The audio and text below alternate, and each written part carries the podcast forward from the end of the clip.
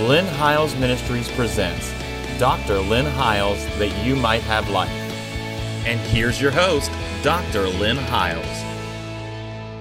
God bless you and thank you for joining us again this week on the program. I trust you are excited about what we're sharing from the book of Romans. Uh, we, we were in a study of the book of Romans. I've wanted to do this for a long time. I'm so thankful because of television that I'm able to unpack a lot of things verse by verse and chapter by chapter that I can't do when I'm traveling and I'm on the road, usually with three or four day meetings at most. And so this just is such a blessing to be able to share with you in a systematic format some things that I think are just a blessing to be able to get recorded and on video.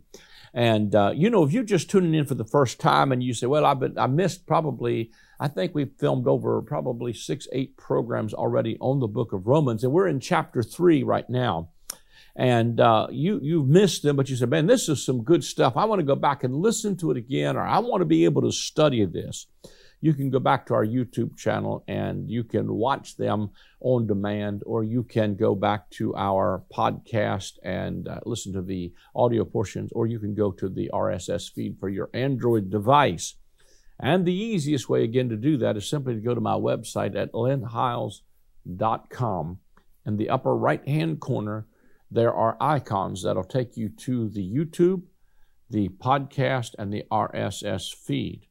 There's also multiple, multiple uh, resources available to you. Our books, videos, audio files. There's a place there where you can f- sign up for our streaming message of the month service. And that is a message that we send out uh, once a month from some place we've preached at in the Word. Let me just say a few minutes about that because there's an, there's an icon and a uh, thing you can scan there on the screen to sign up for that. Let me just say a little bit about that because once you sign up for that, and I, I, I'm not, I think it's five dollars a month. I'm not sure exactly. It's either five or seven dollars a month.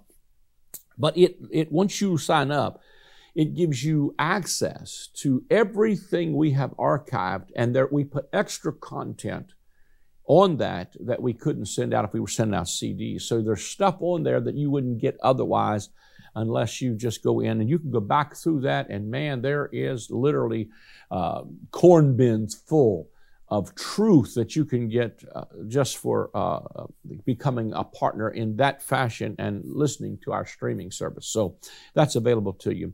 All right, I want to get back in the Word today. And what we've done is we've shifted gears. Chapters 1 and 2 of the book of uh, Romans are dealing with God indicting outsiders and he's naming their sin.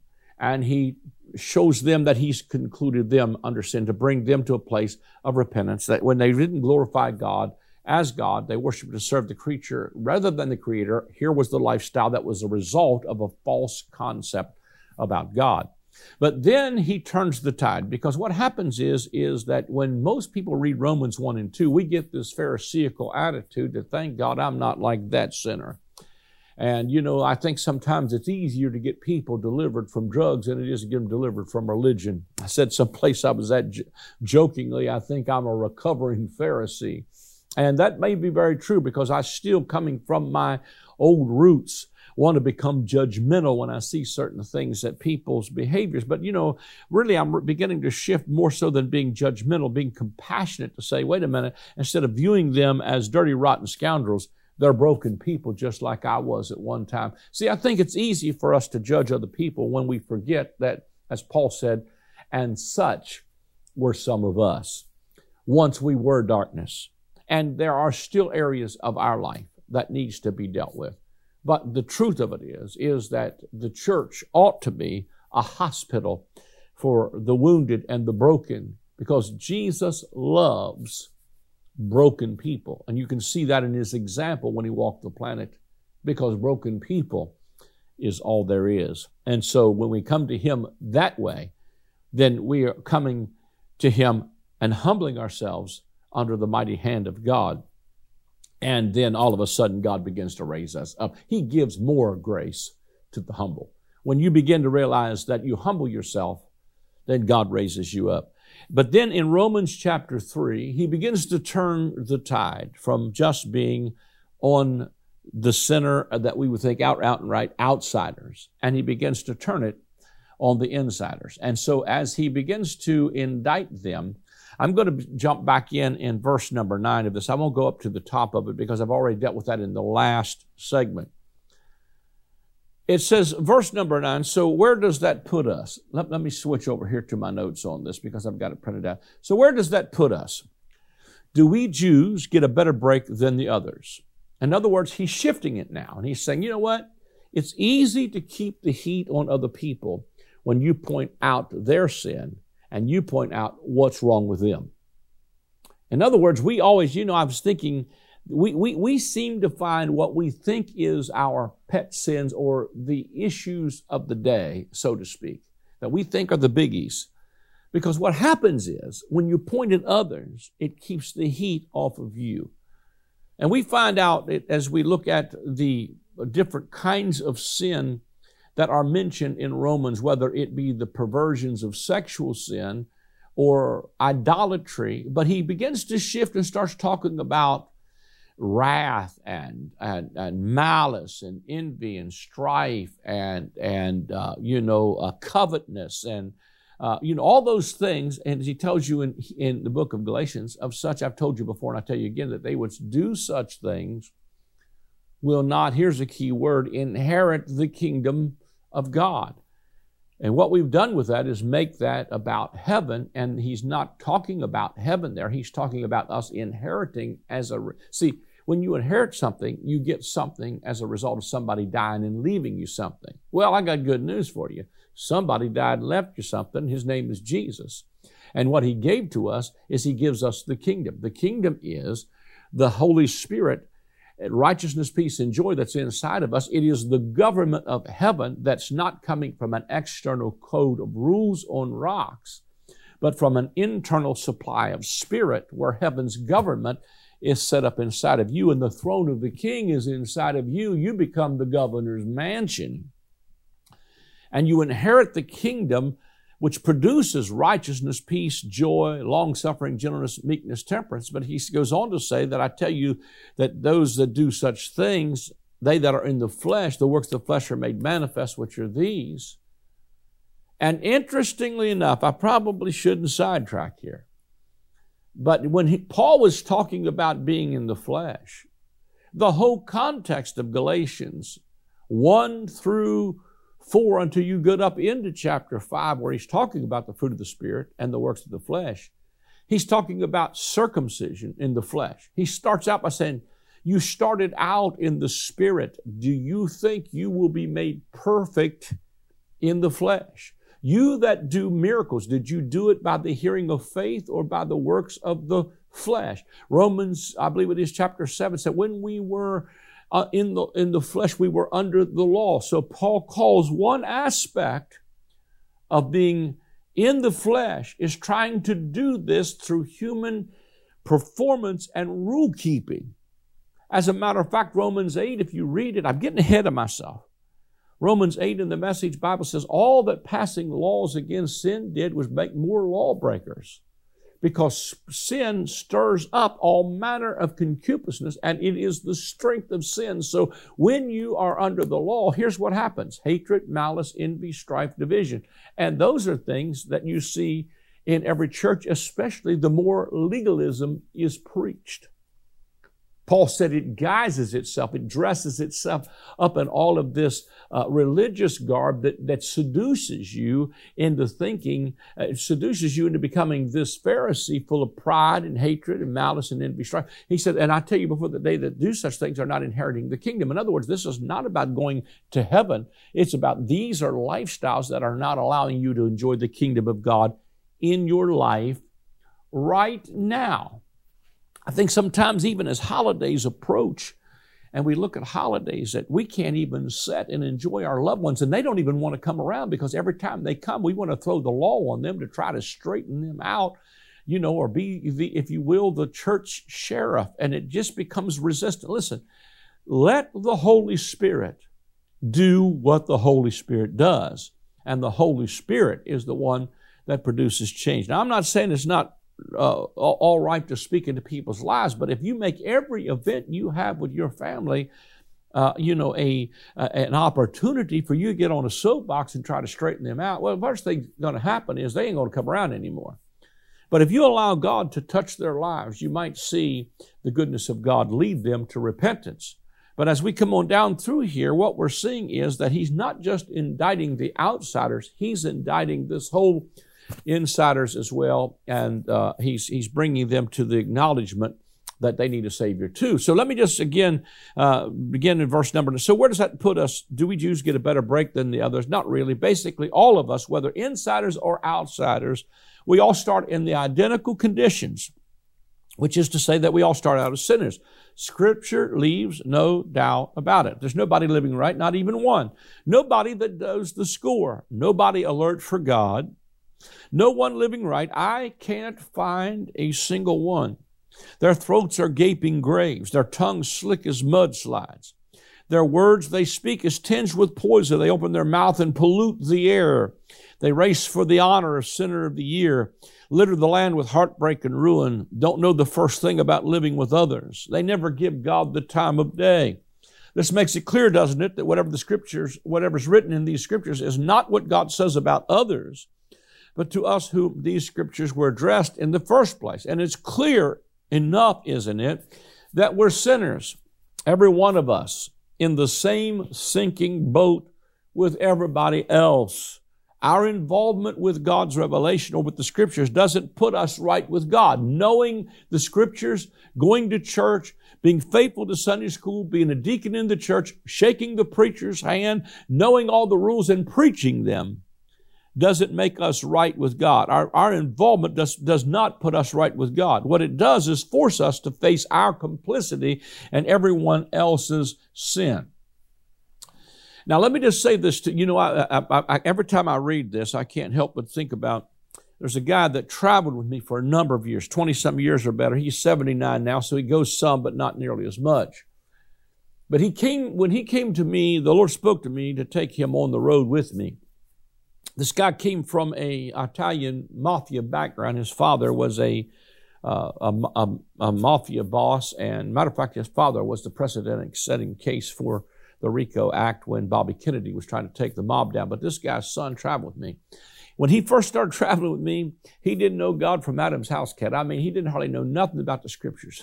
the first time I ever preached on Moses and the Ten Commandments, he said to me, You mean that's in the Bible? I said, Yeah. He said, Man, I saw that movie. Charlton Heston starred in that. He says, Is that where they got that? I said, Yes, sir. So I bought him a Bible. And, uh, you know, uh, so I bought him a Bible, and uh, we were flying to actually Yuma, Arizona at the time to preach. I was flying from Washington. He was flying from Pittsburgh. We were going to meet in Phoenix and then fly the rest of the way into Yuma, Arizona. My flight arrived and I made the connection, went on to Yuma. When his flight was delayed in Pittsburgh, he didn't get to make it. So I had bought him this Bible, and he thought while he was stuck in the airport for several hours, he thought, I'm going to read this Bible. I'm just going to read. So he said, I opened my Bible and started reading. He said he, wrote, uh, he read Romans chapter 1 and chapter 2. When he walks in the hotel room that night, uh, he, it was late that night, and he came when he finally arrived and his flight got there. He says, "I'm unclean. I'm unclean." And I looked. I said, "What is wrong with you, brother?" And he said, "Have you read this book?" I said a couple times. And he looked at me and he said, You know, he said, Boss, I, I shouldn't have done that. I'd probably hit that microphone. But anyway, uh, he said, uh, Let me just straighten that out. But he, he says, uh, You know, boss, he said, uh, if he called me boss. He said, if you're scamming the people, I'm still with you. And I said, well, thank you for your, uh, you know, your, your vote of confidence here, but what are you concerned about? He said, have you read this book? I said, yeah. He said, man, I'm guilty of several death penalties. I'm unclean, man. He said, I am done. I said, How far? What'd you read? I said, He said, Man, I, I read Romans 1 and 2. He said, I, got, I slapped my Bible together, stuck it back in my suitcase. I looked around like, I hope nobody saw me do that because he said, Man, I thought, dude, he looked at me, he said, I am guilty. I said, How far did you get? He said, Romans 2. I said, Sit down here right now and read the next chapter because Romans 1, 2, and 3 are the diagnoses. The deliverance comes from chapter 4 on. But I said, what you need to understand is not only does he indict you, he indicts you and me, insiders, outsiders, holy dudes and unholy dudes, if there is such a thing. And so he really, he says, I, I said, and this is the only scripture, and, and the moment I'm, he can, he can quote this one verbatim. I'll say, there's none righteous, and he'll go, no, not even one. There is none that does good. In other words, God makes us face our complicity in everybody else's sin, but there's something new that God is doing uh, what, what it does is force us to face our complicity in everyone else's sin. God has, but the bottom line is, is he switches now so that God has done the making right. Now he switches gears here in Romans 3. This is where the change begins to take place. I, I'm, I'm so excited about this. And I put in my notes, this is the gospel in a nutshell. And remember, the gospel is the power of God to salvation. I am not ashamed of the gospel of Jesus Christ, for it is the power of God to salvation. And after he tells them eh, our involvement with God's revelation doesn't put us right with God, what it does is force us to face our complicity in everyone else's sin. But in our time, here's, here's where it shifts. Verse 21. But in our time, something new has been added. What Moses and the prophets, prophets, prophets witnessed to all those years has happened. The God setting things right that we read about has become Jesus setting things right for us. Man, is that good news. And not only for us, but for everyone, watch this, who believes in Him. There's some out there who are saying that it's not necessary to believe. There's just too much in the Word of God to me, uh, you know, to, to, to, to circumvent to say you don't need to believe. It is not just grace, but grace and faith. And we talked about the dynamic duo of the objective and subjective sides of the gospel. The objective side is what God did in Christ without any help from you. That's grace. But the object or the subjective side of it, which means it applies to me, is what I appropriate by faith. I call that the walk of faith. So now he's shifting gears from performance and do something to now he's trying to get you to believe something. Watch this. The God setting things right that we read about has become Jesus setting things right for us. And not only for us, but for everyone who believes in Him. That's insiders and outsiders.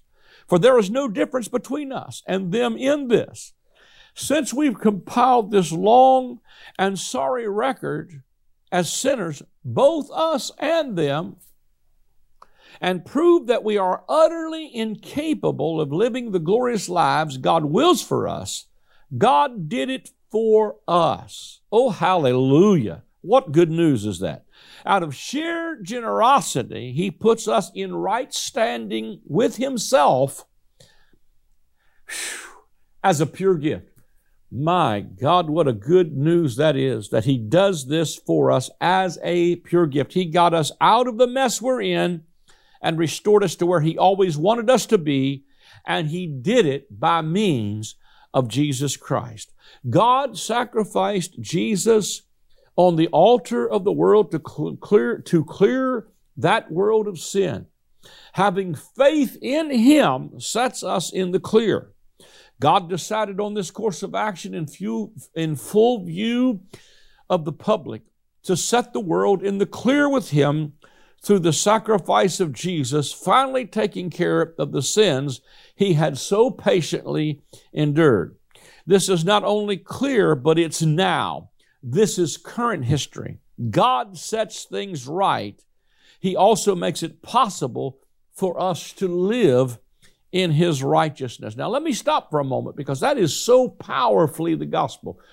I am not ashamed of the gospel of Jesus Christ, for it is the power of God to salvation. So, what under the old covenant, under the old covenant law of Moses, the only way you could be righteous was if you kept every law, every jot, every tittle, and every portion of the law, law, then you could be declared righteous, right standing with God. It was due, and then you get to be.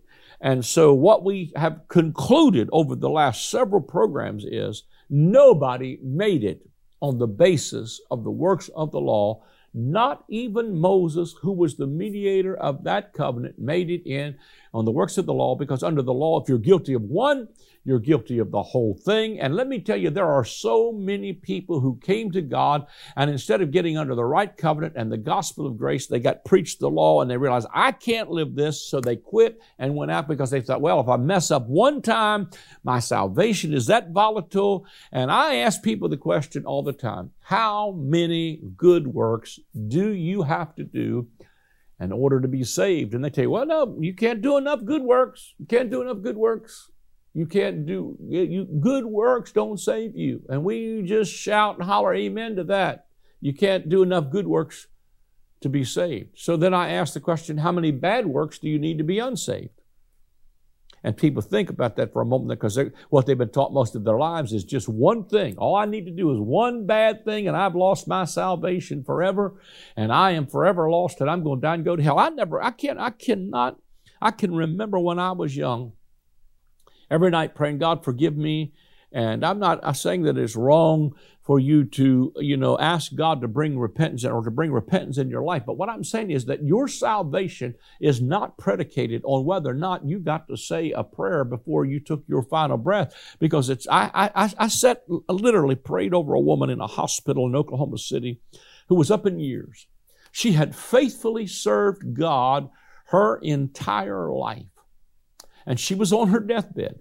And she said to me, Dr. Hiles, she said, pray for me that in my final moments, I don't foul up and have an evil thought and miss heaven. And I stood there and thought, if all your life in church has produced that kind of unbelief, and that's what it did, it produced unbelief, then something's wrong with what we're preaching. She should have high fived me and said, I fought a good fight. I have kept the faith. Therefore, there is laid up for me a crown of righteousness because the scripture tells us that the law shuts up faith. It will make an unbeliever out of you. And what it does is the more that you, you, you, you preach, you know, against stuff, the more, see, people used to ask me, well, what do you all believe at that church? I said, well, we don't believe that you know women should cut their hair. We don't believe men should wear shorts. We don't believe women should wear makeup. We don't believe you should play, you know, watch TV. We don't believe. We don't believe. We don't believe. And it's no matter what the system was. I was telling somebody who asked me what we believe. I was telling them what we don't believe in, and it dawned on me. I, it hit me like a ton of bricks. I've sat in church my whole life and became an unbeliever because they never taught me anything to believe. Because they never taught me that my righteousness in the new covenant is not based on what I've done. It's based on what he's done. I look to Jesus, the author and finisher of my faith, and that this righteousness is a free gift to everyone who believes. In other words, the righteousness, the being put in righteousness again doesn't mean you don't have any flaws. It, it, it doesn't mean you glow in the dark. It means you've been put in right standing and in right relationship with God, and there's no barrier between Him and you. And now, even when you messed up, you can crawl up on His lap and say, Daddy, I messed up. I need your help.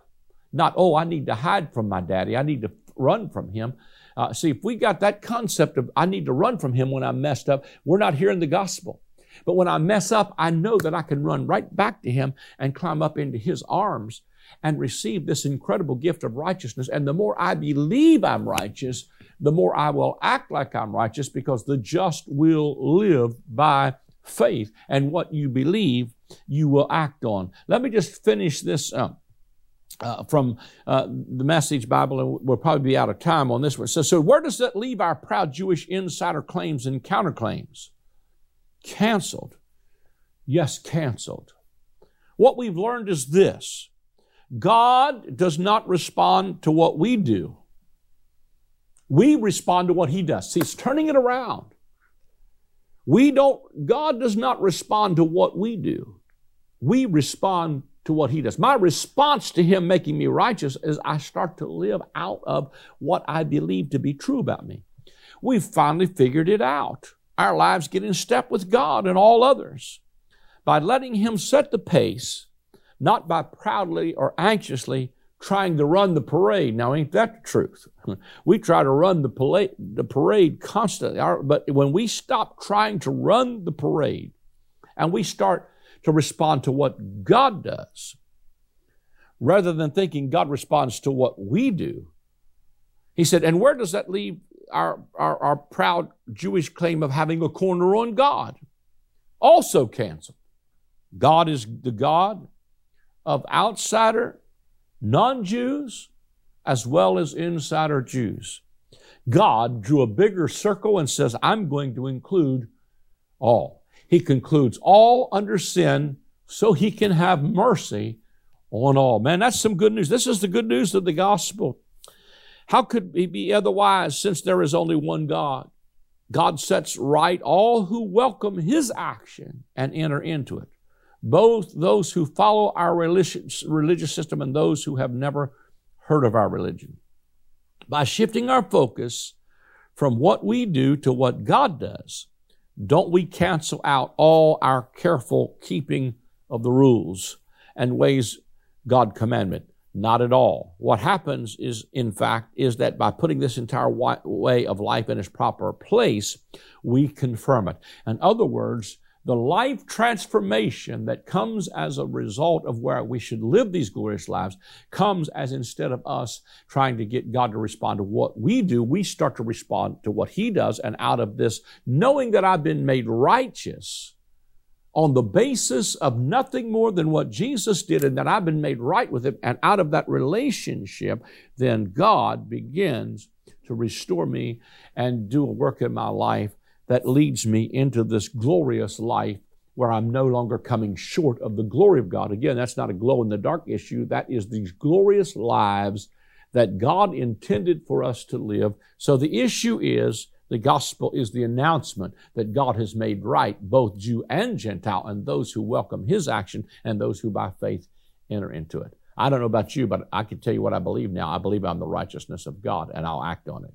Okay, we're about to run out of time. So if you'd like to sow a seed into this ministry, the easiest way to do it, of course, is to go to our website at lynnhiles.com. There's a place where you can sow a seed via credit card or debit card or PayPal. Uh, you can also send a check or money order to the address that will come up on the screen. And, uh, or you can call the number that will come up on the screen. If you don't get an answer, please leave a message. If you'd like a call back, we will call you back, but our team is limited. And so uh, we have to call you back whenever we are not on the phone with someone else. So if you leave a message, we will call you back and uh, make sure you're able to give that way. God bless you and thank you for joining us again this week on the program. Join us again next week. I am excited to announce the release of my latest book titled The Great I Am. In this book, we will explore the seven times in the Gospel of John that Jesus says, I am. When he uses that phrase, it is always in contrast to something from the Old Covenant.